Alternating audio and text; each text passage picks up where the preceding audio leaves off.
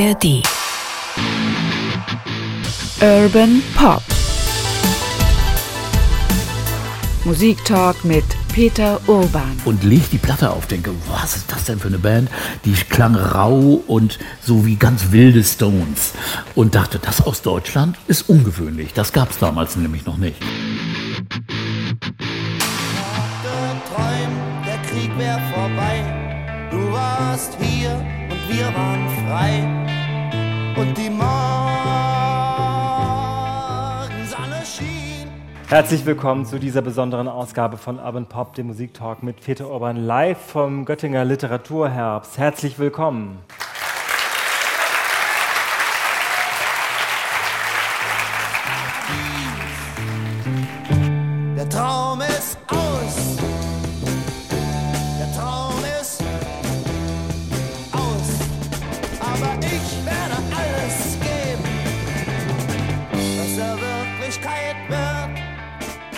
Ja, Peter, vor Publikum reden wir heute über einen ganz besonderen deutschen Musiker, einen Texter, einen Sänger, einen Musiker, der ich, man, manchmal hat man ja das Gefühl, wenn man über Menschen sprechen, die in der Musikwelt zu Hause sind, dann sagt man, ja, das war mehr der Texter, das war mehr der Interpret, das war mehr der die Gitarrenmelodien erfunden hat. Aber bei Rio Reiser ist das eine ganz eigene Persönlichkeit und eine ganz eigene Einheit gewesen. Was hat diesen Mann so ausgemacht, bevor wir gleich mal ein bisschen Musik hören von ihm?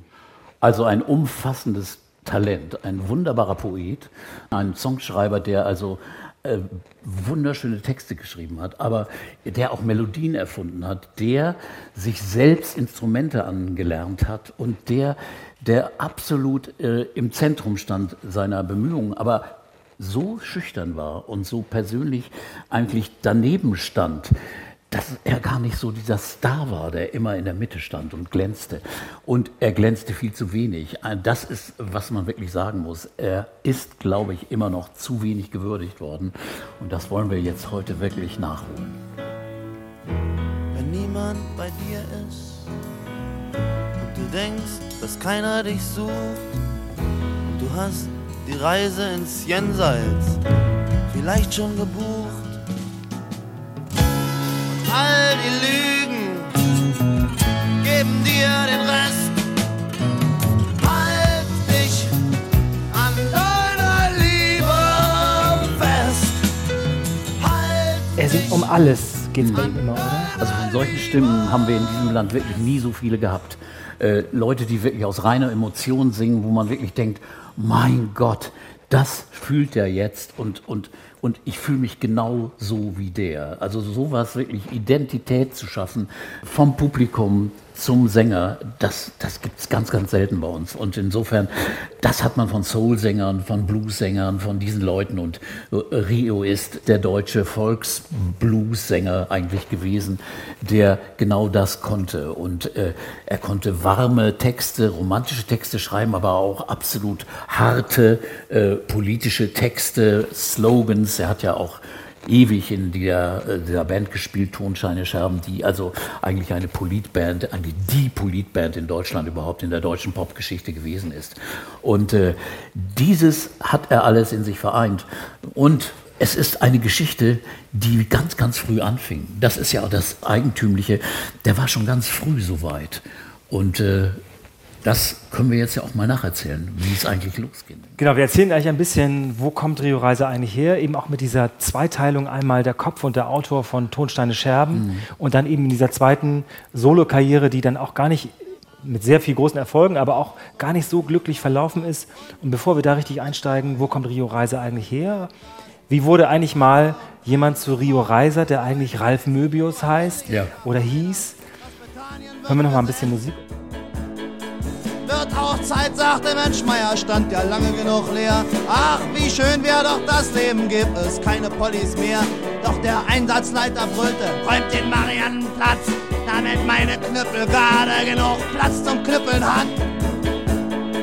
Doch die Leute im besetzten Haus riefen, ihr kriegt uns hier nicht raus. Das ist unser Haus. Schmeißt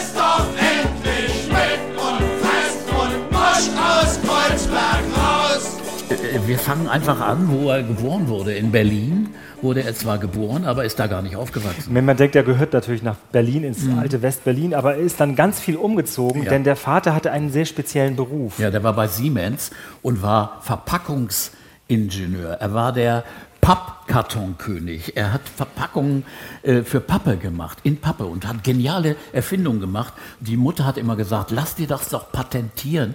Aber er hat immer nur für die Arbeitgeber das gemacht und hat dann eigentlich gar nicht genug profitiert von diesen unglaublichen Erfindungen, die er gemacht hat. Also ganz viele Pappverpackungen, Verpackungen, die wir, Pappverpackungen, die wir heute kennen, die hat Rios Vater und wir müssen eigentlich sagen Ralfs Vater erfunden, denn Rio heißt eigentlich Ralf Möbius. Die Familie heißt Möbius und äh, äh, Ralf Möbius hieß er bis Ende der 70er Jahre.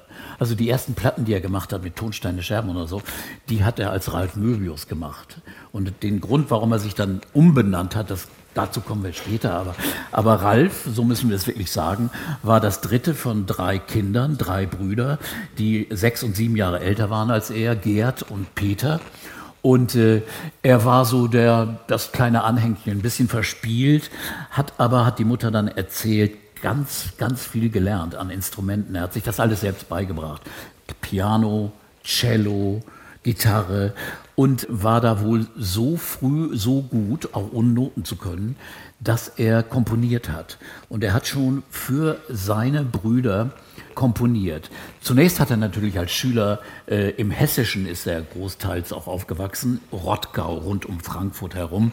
Da hat er eine, eine Beatband gehabt, eine Popband, die Beat Kings. Und da haben sie so Stücke wie Hang on Sloopy gespielt. Und da hat er auch seinen äh, späteren Freund und Gitarristen L'Enrue, ein eigentümlicher Name. Ja, auch ein Künstlername. Es muss, ähm, das hängt dann auch ein bisschen mit, den, mit der Gesellschaft der Brüder zusammen, mhm. die nachher ja so Straßentheater gemacht haben. Ich habe das nachgelesen in dieser in diesem nicht so guten Buch von Gerd Möbius, das ist der ältere Bruder, ähm, die haben sich alle so Künstlernamen gegeben und L'Enrue heißt eben auch nicht L'Enrue, der heißt abgekürzt RPS, L'Enrue und RPS, das steht für RP Steitz, so hat er so geheißen. So hieß die Familie. So hieß die Familie, also das ist auch ein Künstlername, das passte dann irgendwie zu diesen Leuten, denn die Brüder Peter und Gerd, die hatten so einen Hang, man muss sich das vielleicht auch so vorstellen, in so einer freien Theaterszene, ein bisschen Straßentheater, ja.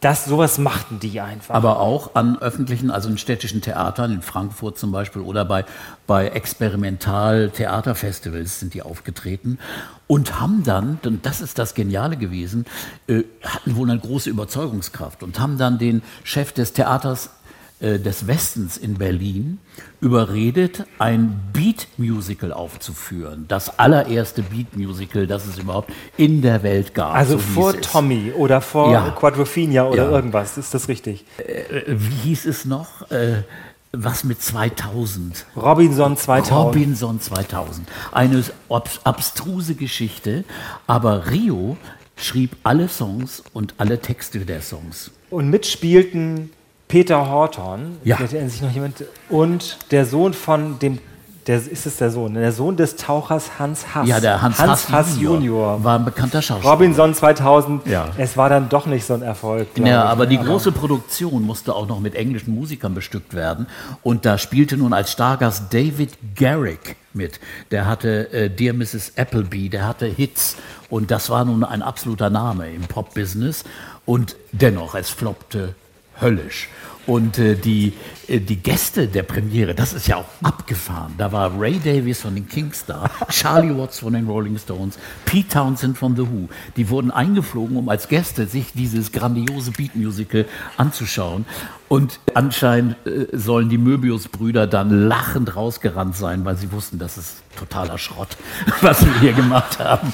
Haben es aber dann geschafft, weiter da tätig zu sein in diesem Business. Trotz dieses Flops äh, haben eine Kompanie gegründet, Hoffmanns Comic Theater, Theater ohne Haare geschrieben und haben dann Straßenaufführungen gemacht, aber auch Führung, Aufführungen an Theatern. Haben zum Beispiel im Audimax in Berlin äh, haben sie eine, eine seltsame Oper, eine schräge Oper aufgeführt. Die hieß nicht Othello, sondern Ocollo. Und ganz, ganz abstruse Dinge mit viel Psychedelik und seltsamen Geschehnissen. Und Rio, der 17-Jährige, damals schon 18-Jährige, denn das war 68, spielte am Piano die Musik und sang alle Songs und alle Stimmen. Also alle Songs, alle Musik kam von Rio. Und Gott sei Dank sind diese Musiken für Theater sind jetzt nachträglich posthum veröffentlicht worden in einer riesigen Blackbox, wo alle möglichen früheren Aufnahmen von Rio eben auch erhalten sind. Und das ist schon spannend. Es ist eben Theatermusik, aber schon, schon, es ist typisch Rio Reiser. Man kann schon sagen. Oder Ralf Möbius, wie er damals hieß. Und dann überredeten die Brüder Möbius, ich glaube, dieser Gerd und der Peter, die waren einfach sehr clever im Überzeugen. Und sie überzeugten das ZDF, das ZDF, eine, die mal, das mal was fürs junge Publikum machen wollte, schon damals, ist nie so richtig gelungen, aber, aber sie wollten es damals und haben dann eine Geschichte als auf die Bühne gebracht, die hieß der Drehorgel-Walzen-Welthit. Ein Hammer. Erzähl mal, was das ist. Ja, also es ist nicht, ich weiß nicht, was das ist. Auf jeden Fall ist es so gewesen, dass der ZDF, ich weiß nicht, was Intendant hatte, Alfred Biolek, unserem Bio, ja. der damals, ich glaube, noch, ich weiß nicht, ob er schon programmtätig war oder noch Justiziar war, der hatte den Auftrag, die ja. anzusprechen. Also über den ist das genau. nachher gekommen. Der hatte ja so manch schräge Programmidee, der hat ja auch mal Monty Python auf Deutsch gemacht oder ja, sowas. Also solche, solche Ideen Sachen. hatte mhm. der durchaus drauf, also sah das auch, aber. Es geht um auf der Walze einer Drehorgel. Eine Drehorgel ist ja so, da sind verschiedene Walzen, die tut man da rein und dann spielt man verschiedene Songs. Das ist wie so eine Musikbox, eine fahrbare. Und auf einer dieser Drehwalzen, da ist ein Welthit versteckt. Und nun geht es darum, dass die Tochter, die, die nun diese Drehorgel äh, geerbt hat, die wird nun umworben von allen Prinzen der Welt. Alle wollen diesen Hit haben und deswegen wird sie umworben. Und insofern darum, das war die Geschichte. Das ZDF hat daraus dann Folgendes gemacht. Beat, das hieß dann Beat aus dem Leierkasten. Eine Band sucht einen Hit. Das war dann der Fernsehtitel. Und äh, Dunja Reiter spielte mit, Sängerin. Insterburg. Die, Ingo Insterburg? Ne, Karl Dahl und Ingo Insterburg spielten mit. Und wie gesagt, die Musik wieder von Rio, also von Ralf Möbius. Und war auch nicht so richtig erfolgreich. dann, dann machten die Brüder Möbius noch ein Arbeitermusical am TAT, am Theater am Turm in Frankfurt. Das hieß Rita und Paul. Das war aber so eine Geschichte von einer Fabrikarbeiterin einem, einem, und den Kindern und die wollten dann also auch mal ein besseres Leben. Also es hatte schon den, den sozialen, äh, beinahe sozialistischen Anspruch in, in dieser Geschichte drin. Und Rio, das müssen wir noch da, dazu sagen, war ein Mann, der sich gerne mit Fantasien beschäftigt hat. Äh, er liebte Filmmusik, aber er liebte auch Karl May. Rio hat als Jugendlicher alle Karl May-Bände gelesen und das sind viele. Ganz, ganz viele. Ich, ich bin, glaube ich, auf die Hälfte gekommen, aber er hat dieses Raus in die Welt, also das sind ja Fantasiegeschichten über Amerika oder auch äh, äh, Vorderasien oder, oder so weiter, das, das fand er wahrscheinlich faszinierend. Und das findet man auch später in einigen seiner Songs wieder, diese Sehnsucht nach Weite und nach einer schönen Welt. Nach diesen Theatererfahrungen hatte er dann auf einmal Lust, er war dann mittlerweile auch nach Berlin gezogen, eine eigene Band zu gründen. Und äh, so kam er auf die Idee dann im Jahr 69, 70 eine Band zu gründen mit Lanrue, diesem Gitarristen, den er aus dem Hessischen kannte. Und äh, das war die Band Tonsteine Scherben. Und damit wir gleich merken, dass das dann ganz andere Musik wurde, die nicht so verspielt war und auch nichts mit Robinson 2000 oder so, dem Leierkasten zu tun hatte, hören wir mal Macht kaputt,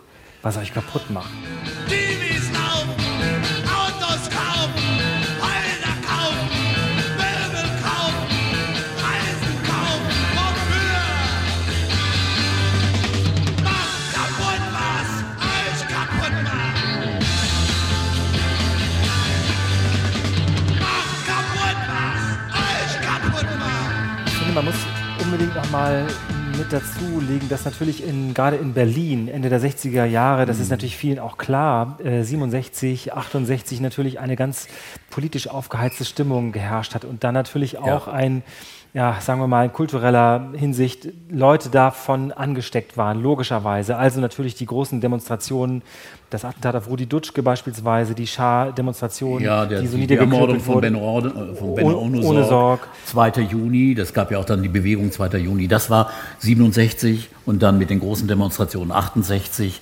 Das war eine aufgeheizte Szene, eine, eine ganz große, starke, um Kreuzberg herum orientierte äh, linksradikale Szene, anarchistisch manchmal, aber auch mit vielen politischen Gruppen. Und da war nun eigentlich diese Band hier auf einmal das Sprachrohr, die die Slogans in Musik äh, transportierten und praktisch wie so eine, wie so eine Hausband wurden. Aber das war nicht von Anfang an so, sondern sie fingen eigentlich an als Theatergruppe und hießen Rote Steine. Das war der ursprüngliche Name. Und unter diesem Namen sind sie nach Fehmarn gefahren zu dem letzten großen deutschen Festival, das im Regen versank. Das war der letzte Auftritt von Jimi Hendrix. Und äh, da spielte nun diese kleine, diese ganz junge, wahrscheinlich furchtbar schlecht spielende Berliner Rockband Rote Steine. Und es gibt eine lustige Geschichte. Der Veranstalter dachte, er hätte eine Theatergruppe engagiert, die gar nicht Rockmusik spielt, weil er wollte auch Fördergelder von den Kulturministerien haben und dachte, äh, das kriege ich besser, wenn ich auch Theatergruppen engagiere und nicht nur Rockbands. Aber das war so ein Misserfolg, dieses Festival, dass der Veranstalter und einfach verschwand. Und Hendrix trat noch auf, aber die anderen Bands, die auch äh, äh, engagiert waren, die taten gar nicht mehr auf, weil die bekamen auch gar nicht ihr Geld. Und äh, dann kam Rio und seine Leute auf die Bühne und sangen auch unter anderem dieses Lied. Und es ist noch es ist ein bisschen unklar, ob danach sofort die Bühne angesteckt wurde, weil die Bühne, die Bühne wurde abgeräumt. Das Publikum war so sauer, dass von der Bühne nachher nichts mehr stand.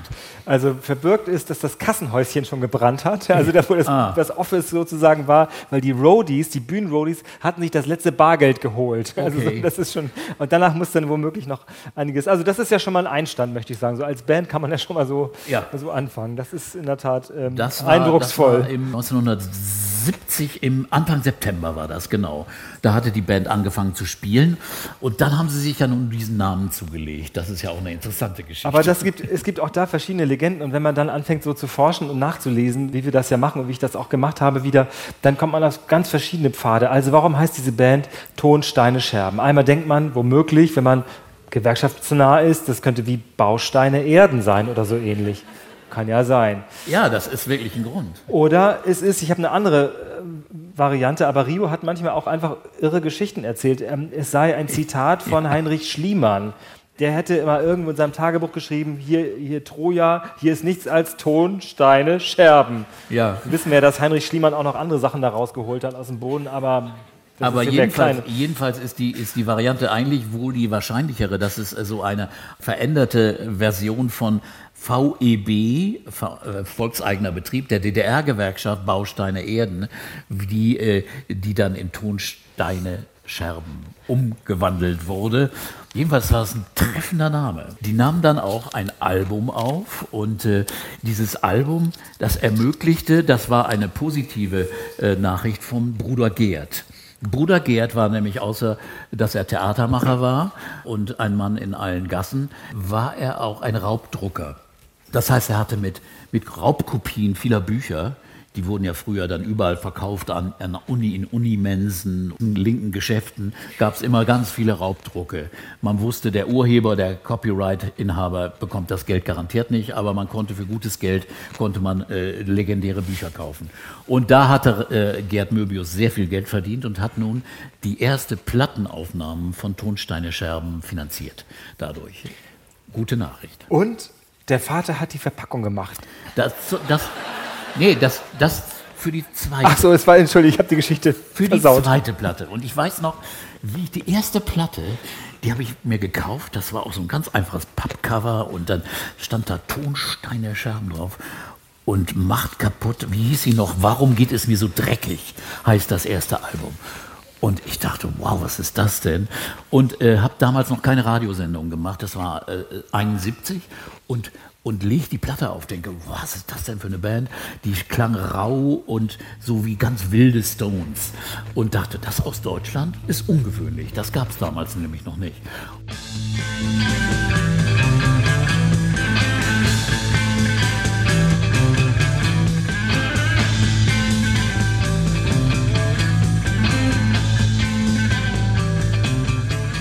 Und dann der Sänger, der auf einmal Sachen rausschreit und dann auch noch Texte, ich war nicht unbedingt Mitglied der linksradikalen Szene, aber trotzdem, man war ja ein sehr, sehr kritischer Geist gegenüber alten Politikern und deutscher, deutscher Vergangenheit, dachte man, da sagt endlich mal einer auch, in, in so eine Richtung kann Musik auch gehen. Hat eine politische Aussage, macht außerdem noch richtig raue, richtig grantige Rockmusik.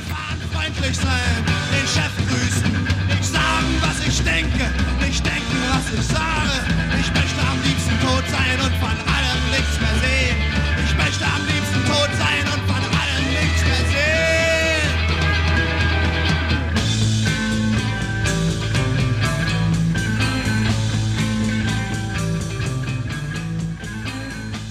Und mit einer Menge Aggre- Aggressionspotenzial drin. Apropos Aggressionspotenzial, es lag was bei. Nee, das war die zweite wieder. Entschuldigung. schon- Okay.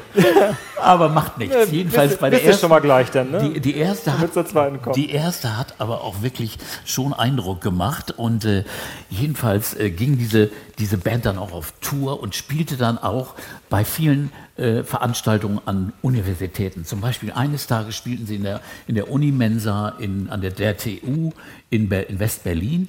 Und danach wurde zur Hausbesetzung aufgerufen. Die gesamte, das Publikum und die Band und alle äh, zogen zu einem leeren Haus, dem Krankenhaus Bethanien. Und das wurde besetzt und wurde umfunktioniert und wurde genannt nach einem äh, erschossenen Georg von Rauch.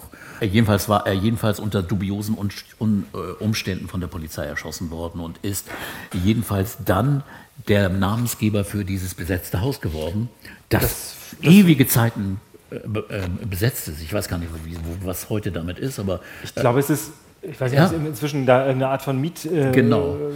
Geschichte gibt, aber das ist immer noch das von Rauch, also es gibt ja das, Das Rauchhaus ist es immer Genau. noch und es gibt ja den berühmten ähm, Rauchhaus-Song, gibt es ja genau, auch so. den hat Rio dann auch geschrieben über, über dieses Haus und die Besetzung. Der Mariannenplatz war blau, so viel Bullen waren da. Und Mensch Meier musste heulen, das war wohl das Tränengas. Und er fragte irgendeinen, sag mal, ist hier heute ein Fest? Sowas ähnliches, sagte einer. Das Bethanien wird besetzt. Wird auch Zeit, sagte Mensch Meier, stand ja lange genug leer. Ach, wie schön wär doch das Leben, gibt es keine Pollis mehr.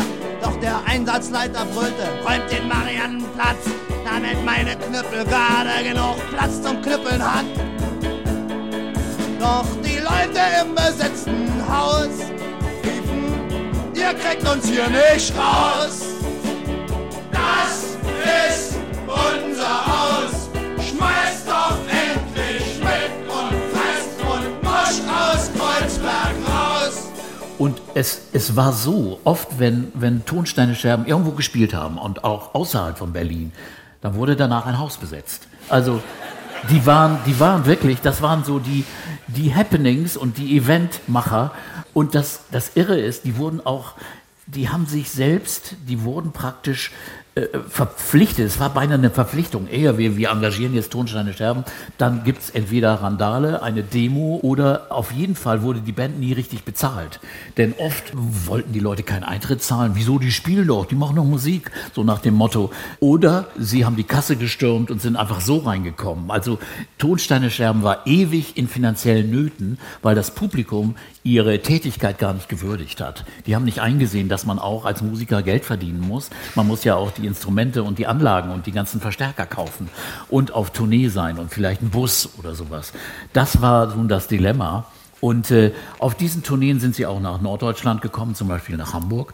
Und da hat ein Agent, der aus Ahrensburg stammt, Klaus Schulz, hat ihnen Konzerte vermittelt und hat äh, so eine Art äh, Beraterfunktion übernommen und hat dann gesagt, ich kenne hier in Hamburg die Alster Studios und da kenne ich einen Toningenieur, der macht tagsüber nur Werbemusik und der hat wirklich Lust auf euch. Wenn ihr wollt, kann ich den fragen und dann könnt ihr euer neues Album dort aufnehmen. Und das haben sie dann getan. Richard Borowski heißt dieser Mann, der immer noch im Business ist und der, der wirklich die ersten, dieses zweite Album und dann das dritte Album produziert hat in den Alster Studios mit Musikern auch, die aus Hamburg dann dazu kamen. Die Musiker bei Tonsteine Scherben wechselten häufiger mal der Schlagzeuger oder auch mal der Bassist. Wir reden gleich über dieses zweite Album, aber vorher wollen wir mal einen Eindruck davon bekommen, wie das geklungen hat. Und das hatte dann eben auch dieses Parolenhafte, was Tonsteine Scherben konnten, aber ich glaube, man tut ihnen sehr unrecht, wenn man sie darauf nur festlegt, weil die Texte von Rio Reiser hatten ja sehr viel, auch damals schon in anderen Liedern sehr viel mhm. mehr Unterschiede. Es hatte sehr was Differenziertes. Es hatte dann auf einmal was Persönliches auch gleich dabei. Aber natürlich gehört zu Tonsteine Scherben auch dieser Song keine Macht für niemand. Ich bin nicht frei und ich kann nur wählen, welche Liebe mich bestehlen, welcher Mörder mir befehlen. Ich bin tausendmal verblutet und sie haben mich vergessen. Ich bin tausendmal verhungert und sie waren voll gefressen. Im Süden, im Westen, im Osten, im Norden, es sind überall dieselben, die uns ermorden. In jeder Stadt und in jedem Land. Schreibt die Parole an jede Wand. Schreibt die Parole an jede Wand.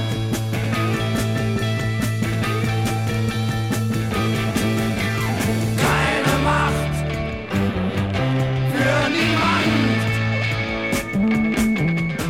Problem war, dass die Dogmatiker, die Linken, diesen Satz überhaupt nicht gut fanden. Keine Macht für niemand ist ja reiner Anarchismus.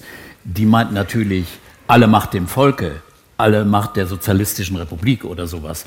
Also insofern hat, hatte Tonsteine Scherben auch häufig Stress mit der sehr dogmatischen linken Szene, die außerdem die kiffende Band gar nicht so gut fanden. Also da war es sehr, sehr, sehr puritanisch in der linken Szene. Also Leute, die, die Haschisch rauchten, das taten nun die Musiker gerne mal auch von Tonsteine Scherben. Und dass der Sänger auch noch schwul war, fanden die alle gar nicht so cool. Also die waren nicht so tolerant, wie man hätte eigentlich es denken können. Ich habe in einem Interview gehört, dass Rio Reise gesagt hat, na die, ich glaube, die Bewegung 2. Juni hatte mal einen Protestsong bei ihm bestellt, aber da nicht abgenommen. Ja, genau. genau. Es wurde wirklich kontrolliert, ob das nun auch die, äh, auch die, die, die, die sozialistische Die Ware wurde richtig, zurückgegeben. Die Ware, ob es nun die wahre Botschaft war. Aber, aber er hat auch schon auf dem ersten Album, ich muss das nochmal zitieren, Mein Name ist Mensch, ist einer dieser Kernsongs. Das Ding bei diesem Podcast ist, man kann hier nur Titel kurz anspielen und das ist eher eine Aufforderung, zu Hause sich die Stücke nochmal richtig schön anzuhören und dann in voller Länge. Und dann hört man dann auch so Worte wie der Mensch, also so ein fast philosophischer Text. Ich lebe vom Licht, ich liebe von Licht, von Luft, ich lebe von Liebe und lebe vom Brot. Ich habe zwei Augen und kann alles sehen, ich habe zwei Ohren, kann alles verstehen. Aber wir haben einen Feind, er nimmt uns den Tag, er lebt von unserer Arbeit und lebt von unserer Kraft. Also es ist schon gegen die Ausbeutung, aber trotzdem so ein Stich philosophisch auch drin, was man bei Rio öfters mal findet.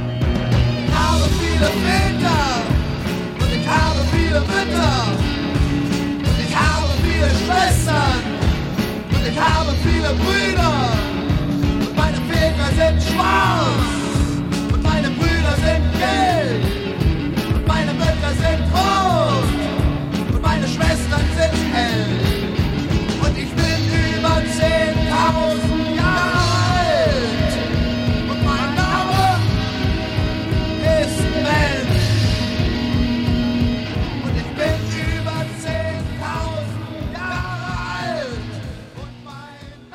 Ich hatte einen, einen anderen Song in der Tat gedacht und zwar an den Song Komm schlaf bei mir. Das ja. ist ja, da wird es dann sehr persönlich und das ist ja auch eine, eine Formel, die Rio Reiser ganz oft irgendwie gefunden hat und zwar sehr persönlich zu Texten und das merkt man später dann in den Texten auch, dass das sehr, sehr traurig oder melancholisch mhm. oder sehnsuchtsvoll ist und trotzdem spricht er den Leuten irgendwie er spricht die Sprache der Straße, der Leute, der ganz normalen mhm. Menschen.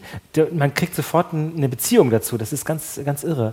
Es ist aber auch wirklich einer der ersten Songs, in dem er sehr persönlich ist.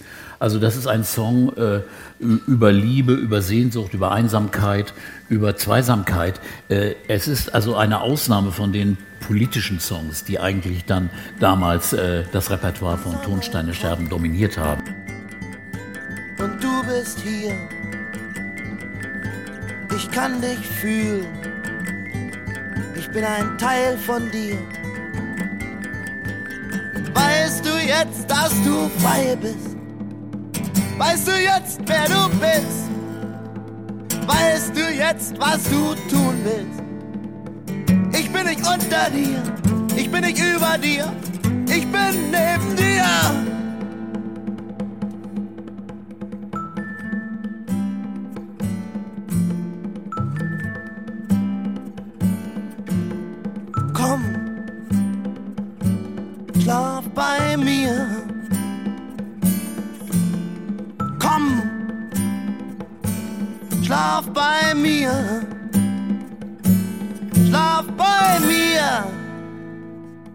Das ist alles Songs jetzt vom Album Keine Macht für Niemand. 72 erschienen, in Hamburg aufgenommen und äh, da ist dann auch dieser großartige Song drauf, Der Traum ist aus. Da immer noch eine, eine fantastische, grandiose. Ich hab geträumt, der Krieg wär vorbei. Du warst hier und wir waren frei. Und die Morgensonne schien. Alle Türen waren offen, die Gefängnisse leer. Es gab keine Waffen und keine Kriege mehr.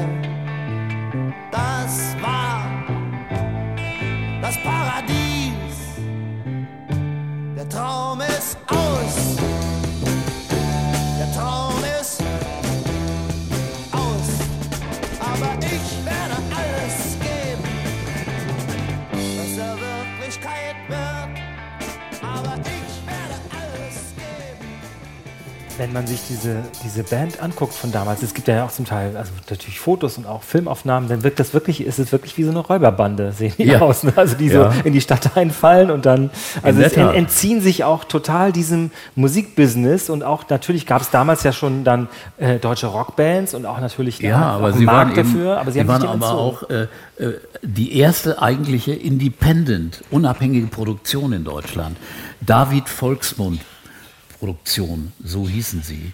Und äh, die Firma, die sie gegründet hatten, ihre eigene Plattenfirma, weil keine große Plattenfirma äh, hätte die unter Vertrag genommen. Das war den, wäre denen, glaube ich, poli- politisch so riskant gewesen. Und insofern haben sie ihre eigene Produktionsgesellschaft gegründet. Und dann ist es ganz, ganz wesentlich, dass sie auch von der Polizei wie eine Räuberbande behandelt wurden. Also sie hatten dauernd Razzien zu überleben, weil natürlich sie waren auf der Agenda. Wenn irgendwo nun Demos waren oder Hausbesetzungen, kam die Polizei natürlich dann auch gerne zu der Band, die es auch vielleicht ausgelöst hat. Und Rio hat dann mal erzählt irgendwie, er hat schon mit dem Personalausweis unterm Kissen geschlafen, weil er wusste, jetzt kommt wieder die Polizei, bevor ich jetzt da runter muss aus dem Hochbett und meinen Ausweis suchen muss. Hier habt ihr ihn, ich bin hier derjenige und so. Also es gab dauernd Razzien und es gab immer Schwierigkeiten mit der Polizei. In dieser Zeit, da waren sie einfach äh, die Aushängeschilder für diese Szene und sie lebten als Kom Kollektiv, als Kommune mit zig Leuten im Tempelhofer Ufer 32. Die, das war nun ihre berühmte Adresse. Die Polizei kannte die auch schon auswendig. Die haben ja später, als Rio gestorben war, sogar nicht böswillig und auch nicht ironisch geschickt. Wir waren immer dabei, haben sie ihm geschrieben als Erinnerung. Also sie haben praktisch das ganze Leben von Rio Reiser begleitet. Und äh, das äh, war im Tempelhofer Ufer. Es war aber da so chaotisch anscheinend, also gibt es Berichte, manchmal war kein Geld da, da wurden unabenteuerliche Sachen gegessen, weil einfach nichts da war. Hauptsache es gab was zu rauchen und es war einfach kein richtig gesundes Leben, so dass die Band sich langsam ausgenutzt fühlte. Also sie spielten bei zig Veranstaltungen, also bei Solidaritätsveranstaltungen, für kein Geld oder sie gingen auf Tournee für wenig Geld. Und äh, dann mussten sie Folgendes erleben. Von ihrer ersten Platte stellten sie fest, hatte ein Händler im Westen, im, bei, im Ruhrgebiet, 20.000 Kopien verkauft, Raubkopien. Hatte einfach die pressen lassen und die verkauft. Das Cover war einfach nachzumachen. Das heißt, die Band hat kein Geld versehen, gesehen von mindestens 20.000 und viel, viel mehr Platten wahrscheinlich, die sie hätten eigentlich äh, bekommen müssen. Also da hätten sie das Geld bekommen müssen. Und das, das ist auch so, dass liest, lässt dann jeden Idealisten auch mal zweifeln. Nach dem Motto, ich tue hier was, ich gebe mein Leben, meine ganze, meine Leidenschaft, mein Engagement für etwas her und die schätzen das nicht mal. Die lassen mich praktisch verhungern, die berauben mich praktisch noch, indem sie meine Platten klauen. Und äh, so fühlten sich Tonsteine Scherben, dass sie irgendwann mal da gesagt haben, so, wir können nicht mehr. Also wir entschließen uns aus Berlin wegzugehen. Das war der Punkt, als sie dann aufs Land zogen.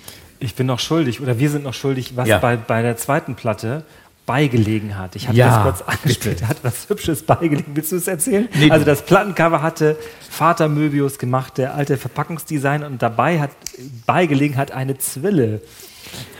Ja. Gab natürlich auch ein bisschen Ärger. Ja, Also, so eine Plastikzwille aus Hongkong. Äh, damals war Hongkong noch der Markt für sowas.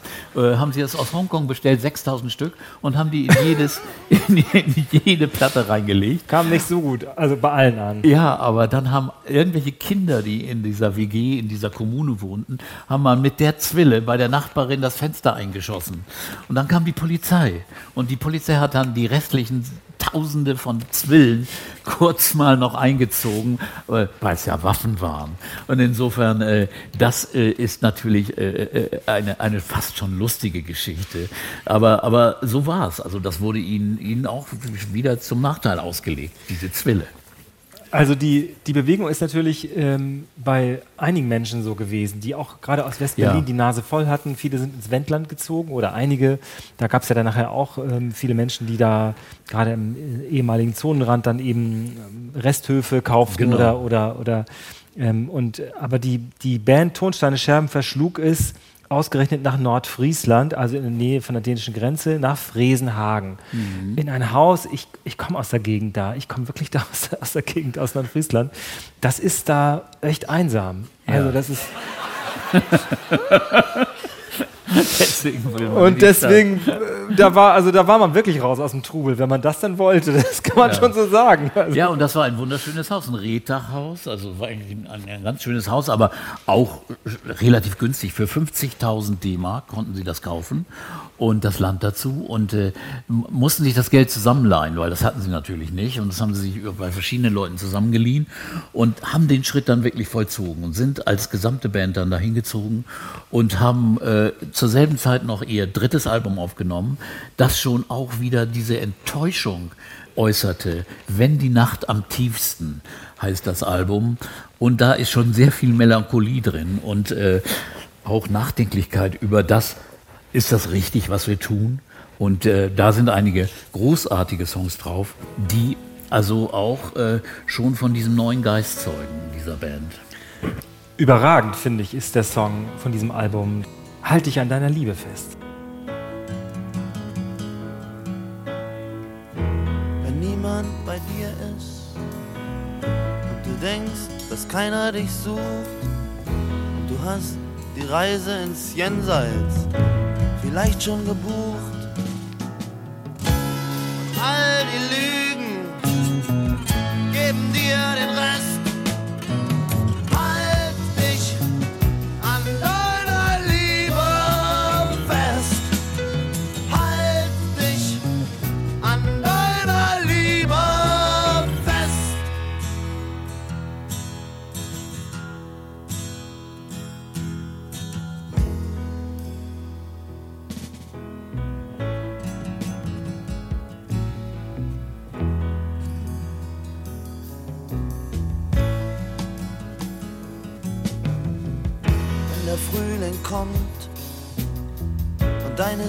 Seele brennt, Du wachst nachts auf aus deinen Träumen, aber da ist niemand, der bei dir pennt.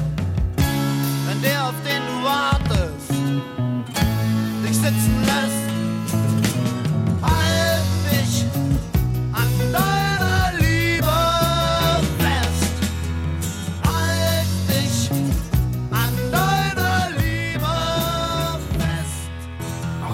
fester Bestandteil bei vielen, vielen Konzerten von Rio Ja. Reiser, ja quasi wie so ein Klassiker von ihm auch. Ja, Also in der Tat. Ganz viele Live-Fassungen, die es davon auch gibt.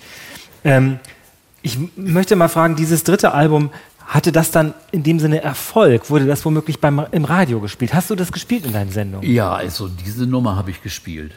Zum Beispiel also diese Strophe, die dritte, die wir jetzt hier nicht gehört haben. Wenn der November, wenn der Novemberwind deine Hoffnung verweht und du bist so müde, weil du nicht mehr weißt, wie es weitergeht, wenn dein kaltes Bett dich nicht schlafen lässt, halt dich an deiner Liebe fest. Das sind tief traurige und sehr, sehr, sehr bittere, enttäuschte Worte, aber auch mit einer unheimlichen Portion Hoffnung, die hast du bei Rio Reiser auch immer drin. Und diese sehr privaten Songs, und das Album ist voll von solchen Songs, das ist also übergreifender. Das sind ja keine großen politischen Propagandaparolen, sondern das ist einfach, einfach Menschlichkeit, die, sie, die hier rauskommt aus diesen Songs. Ja, das war ein Album, eigentlich das erste, das man auch richtig, damals habe ich dann auch die Musikfirma Leute äh, äh seit 74 moderiert und da konnte ich dann diese Platten mitnehmen im Köfferchen und konnte die dann da auflegen. Und das war zum Beispiel äh, einer der Songs, in der Tat. Die Scherben haben dann noch man sagt ja, wenn man so ein bisschen Insider sagt man ja die Scherben übrigens. Ne? ja. Also Tonsteine Scherben haben dann noch zwei weitere Alben gemacht, die auch dann in Friesenhagen äh, geschrieben wurden, die auch immer ganz eigene Anstriche hatten, aber ehrlich gesagt, äh, sind die aufgetreten auch? Sind die viel auf Tournee gegangen eigentlich? Das ja, die sind, die sind immer noch auf Tournee gegangen, immer wieder. Und äh, das, waren, das, waren, das war immer noch sehr beliebt. Aber sie hatten das Problem, die alte, die alte linksradikale Vergangenheit nagte auch an ihnen. Die konnten keine großen Eintrittspreise nehmen. Also das war nicht angesagt. Für Scherben äh, musste man, konnte man nicht irgendwie 30 Euro oder 3 Euro D-Mark bezahlen, sondern man, 10 höchstens oder 5 oder man stürmte die Kasse. Also das war wirklich, war wirklich das Problem der Band auch, die ihre Tourneen auch nicht so richtig finanzieren konnten. Deswegen waren sie auch viel dort und haben immer rumgetüftelt im eigenen Studio, dass sie sich in dieses Landhaus, in dieses alte Bauernhaus eingebaut haben. Und da haben sie dann die nächsten Platten selbst äh, produziert. Zum Beispiel das vierte Album 81 ist das rausgekommen, äh, schwarzes Cover und äh, sind also auch sehr, sehr apokalyptische Nummern drauf, wie das eine, das heißt, der Turm stürzt ein. Also es sind so Bilder von, von, von Szenen aus unserer Zivilisation und dann aber wie der Turm von Babel. Alles geht zu Bruch. Sowas wird da beschrieben. Auf den Asphaltfeldern grasen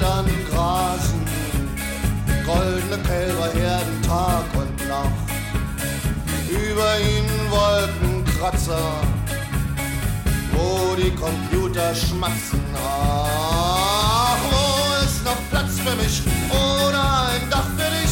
Hörst du es flüstern im Land? Dracula sucht einen Sarg, Helmut kauft sich Koks im Park. Siehst du die Schrift an der Wand?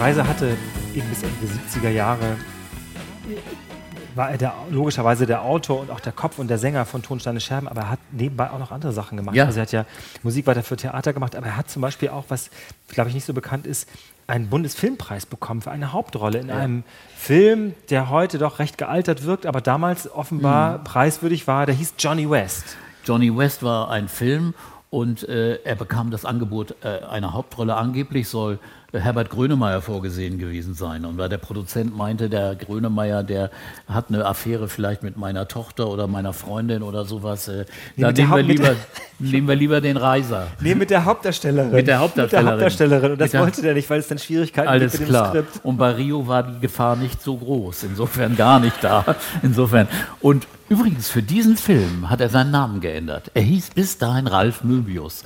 Und er meinte aber, das wäre nun für einen Filmschauspieler überhaupt kein Name. Das würde zu sehr an, an Arztromane erinnern. Dr. Möbius. Insofern. Und da nannte er sich Rio Reiser. Rio, den Spitznamen hatte er vorher schon. Und Reiser, den Namen hatte schon sein älterer Bruder benutzt. Äh, es ging nach einem Roman Anton Reiser aus dem 18. Jahrhundert von Karl Philipp Moritz. Ein, ein Aufklärungsroman, in dem es auch um, um äh, die, die Sorgen und den, die Not eines Künstlers geht, der äh, nicht äh, gewürdigt wird. Also eigentlich Rios Geschichte auch. Äh, den Namen hat er dann genommen für sich und heißt ab da Rio Reiser. Und hat einen Bundesfilmpreis wirklich gewonnen. Wenn man das sich anschaut, der spielt er unheimlich sympathisch. Er spielt einen Roadie, der zum Musiker wird, zum, zum Sänger, der auf einmal dann vom Roadie zum, zum Sänger der Band wird. Und, und ist wirklich ganz charmant, wie er das macht. Der Film ist wirklich nicht so gut. Aber, aber die, die Rolle, die er spielt, ist absolut sehr authentisch, in der Tat. Er hat noch andere Sachen gemacht. Er hat zum Beispiel von der äh, schwulen Theatergruppe Brühwein ein Album. Brühwarm. Brühwein, Brühwein, Entschuldigung. Brühwarm natürlich. Ein Album produziert und einer dieser äh, Mitglieder von Brühwarm ist Corny Littmann, der äh, heute der Chef der Schmidt-Theater und Schmidts Tivoli und äh, Autor und Regisseur und so weiter ist und äh, auf Dauer auch ein Freund von Rio gewesen ist und äh, ja, er hat, hat viele Sachen gemacht. Er hat später sogar Texte für Marianne Rosenberg äh, geschrieben in den 80ern. Und das klingt äh, unwahrscheinlich, ist es aber eigentlich nicht. Denn Marianne Rosenberg hat sich auch immer bemüht, äh, ganz, ganz sinnvolle und ernste Texte zu singen. Ähm, ich habe ehrlich gesagt auf dem Hinweg hierher nach Göttingen, habe ich, äh, wir haben ich glaube, zum 10. Todestag von Rio Reiser sie interviewt, sie angefragt und waren ganz erstaunt, so. dass wir ein Interview bekommen hatten bei NDR Info aus der Kulturredaktion. Und sie hat uns ein sehr schönes Interview gegeben, das habe ich nochmal nachgehört, das ist im Archiv. Und sie sagte, naja, also das sagen übrigens viele Leute, wollen wir gleich nochmal drüber reden, wie Rio Reiser so gewesen ist. Viele haben gesagt, naja, der hatte nicht, der hatte keine Vorurteile, der war nicht hm hochnäsig, er war nicht arrogant, er war wirklich an Menschen interessiert. Und da machte ihm das nichts, dass Marianne Rosenberg so die Schlagerkönigin damals gewesen ist. Mhm. Ähm, sie wollte andere Musik machen, als sie bisher gemacht hatte. Und er hatte Anfang der 80er auch mal Lust auf ein bisschen Erfolg. Und deswegen passten die beiden ganz gut zusammen. Er hatte ihr auch einige Lieder angeboten, die sie dann dummerweise sagte, sie selbst nicht genommen hatte. Ja. Hätte sie mal vielleicht. Die waren dann Lieder auf, auf den erfolgreichen Rio-Platten. Genau. Äh, das Eigentümliche ist, dass Rio den einzigen Preis, den er bekommen hat von der GEMA, einen, ja. einen Komponistenpreis, den hat er bekommen für die Texte für Marianne Rosenberg, nicht für seine eigenen Lieder. Und das lässt einem wirklich nachdenken, wie was die Würdigung äh, von diesem Künstler in Deutschland betrifft. Also das äh, ist immer noch sehr schockierend. Jedenfalls äh, äh, war er tätig für viele Sachen, für viele Leute und dieses äh, Album 81 war äh, ein ganz seltsames Album, viel Esoterik drin, die Band nahm auch eine Menge Drogen, LSD hatten, hatten sie auch, glaube ich, dann ins Programm genommen, äh, wenn man das unbedingt musste, aber, aber jedenfalls hat es äh, der Band nicht so richtig gut getan. Das Album war künstlerisch gemischt, weil nämlich die Songs wurden ausgespielt mit Tarotkarten.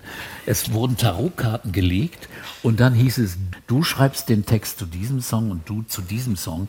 Und äh, Rio schrieb nur die Hälfte der Songs, was für ein Album von Tonsteine Scherben nicht gut war, sondern äh, er hätte lieber alle schreiben sollen. Wann kommt Claudia Roth ins Spiel? Ja, danach. Denn es ist so, da nach dieser äh, Platte 4 hieß die auch, 4, 81, unternahm man eine Tournee. Eine großzügige, riesige, organisierte Tournee von einem Berliner Filmtheaterbesitzer, Elsa Maxwell nannte er sich, hatte eigentlich einen deutschen Namen, nannte sich aber Elsa Maxwell. Und dieser Mann hatte so großspurig organisiert, mit äh, großen Kosten, mit teuren Hotels, und die Band hat das wohl nicht überschaut, was da auf sie zukam, und haben sich unfassbare Schulden eingehandelt. Am Ende der Tournee waren sie bei 200.000 bis 300.000 D-Mark Schulden und äh, konnten die gar nicht abarbeiten, konnten auch nicht mit Konzerten äh, das wieder reinbekommen, denn sie verdienten an den Konzerten nicht so viel. Man konnte ja als Tonscheine Scherben nicht wie Grönemeyer oder Lindenberg die Eintrittspreise nehmen, sondern man musste nicht mal die Hälfte nehmen, sondern weniger eben. Und insofern hatten sie das große Problem. Und da in der Not kam nun Claudia Roth ins Spiel, die eine äh, Dramaturgin war äh, in Dortmund, dann auch mit dem äh, Theater, dem Comic-Theater gearbeitet hatte in Unna, kannte die Familie Möbius also und war auch, äh, hatte auch eine eigene Agentur für Ama Amateurbands, vermittelte Konzerte für Amateurbands und zog nun mit dem Keyboarder Martin Paul, mit dem sie liiert war, nach Fresenhagen und wurde die neue Managerin und organisierte in kurzer Zeit erfolgreiche Konzerte für die Band, dass wenigstens ein bisschen Geld reinkam und bot dann auch die Musik der Band bei Plattenfirmen an. Aber die Plattenfirmen wollten entweder die Band nicht haben, weil die ihnen immer noch zu schräg, zu anarchistisch, zu chaotisch oder zu links war, oder äh, sie boten viel zu wenig. Also daraus wurde nichts. Und unter den Songs, die Claudia Roth unter den Demos, die sie dann den Platten Spiel, äh, den Plattenfirmen vorspielte, waren viele Songs, die später äh, auf den Soloalben von Rio äh, erhalten waren. Und insofern war Claudia Roth, die wohnte auch zwei, drei Jahre dann da in Fresenhagen, von 82, glaube ich, bis 85 bis sie dann professionell für die Grünen tätig wurde. Und Rio hat selbst in seinem Buch geschrieben, in seiner Autobiografie König von Deutschland, äh, hat er geschrieben, er hätte ihr geraten, den äh, Sprecherjob der Grünen zu übernehmen, denn der wurde ihr angeboten und dann äh, ist sie dann äh, nach Bonn gezogen und hat den Job dann da übernommen, aber äh, hat jedenfalls auch das fünfte Tonsteine Scherbenalben aus dem Jahr 1985 mitproduziert als Musikproduzentin und sie schüttelt auch, glaube ich, das Tambourin oder macht irgendwie macht zwar kleine Tätigkeiten da. Das äh, ist dann äh, das letzte Werk von Tonsteine Scherben und da war wirklich ganz deutlich zu hören, der bewusste Schritt, ey, wir wollen auch mal Erfolg haben. Wo, da sind einige Songs drauf, die sind wirklich sehr, sehr gut. Äh, der Stil ist auch ein bisschen mainstreamiger, aber ein Klassiker ist da drauf. Und zwar Lass uns ein Wunder sein. Lass uns ein Wunder sein ist ein Song, der der also von einer Beziehung handelt und auch von einer offenen Beziehung, die also auch genau, wo genau dargestellt wird, ich will dich nicht dirigieren, ich will einfach nur, dass du glücklich bist.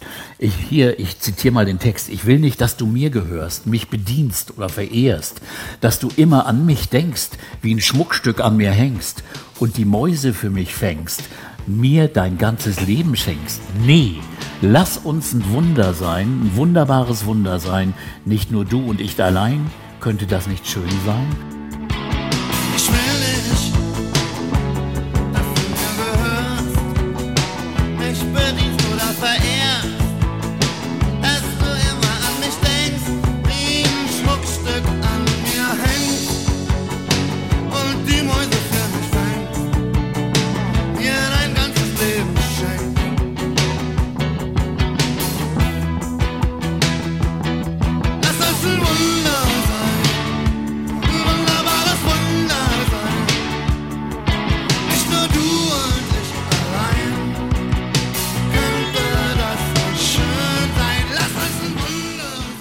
Also es ist ein Liebeslied, aber auch ein Lied über Nichtbesitzen.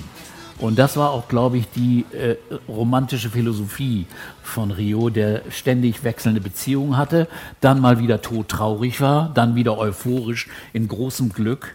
Und das äußerte sich jetzt auch in ganz vielen dieser Texte und Songs.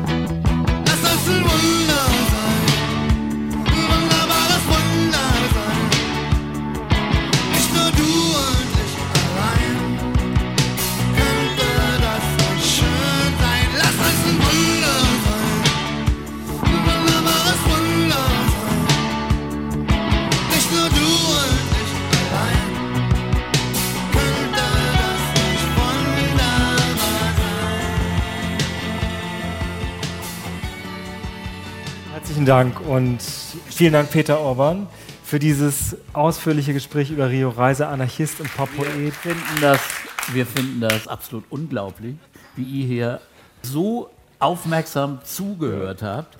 Das ist ja wunderbar, wie die Mäuschen, ganz grandios. Und äh, im Studio ist es auch nicht. Äh, eigentlich ist es schön, wenn man Reaktionen auch mal spürt zwischendurch, fand ich. Ganz, ganz toll und wir dan- bedanken uns ganz, ganz herzlich, dass ihr das ausgehalten habt und dass ihr uns hier diesen Rahmen gegeben habt. Und wir danken nochmal dem Literaturherbst in Göttingen dafür. Das war live Urban Pop, der Musiktalk mit dir und am Schluss hören wir noch ein bisschen Musik. Herzlichen Dank.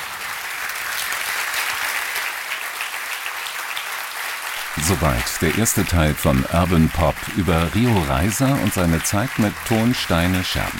Im zweiten Teil der Live-Aufzeichnung vom Göttinger Literaturherbst geht es in 14 Tagen um den Solokünstler Rio Reiser. Danke. Du denkst, dass keiner dich sucht. Du hast die Reise ins Jenseits vielleicht schon gebucht. all die Lügen geben dir den Rest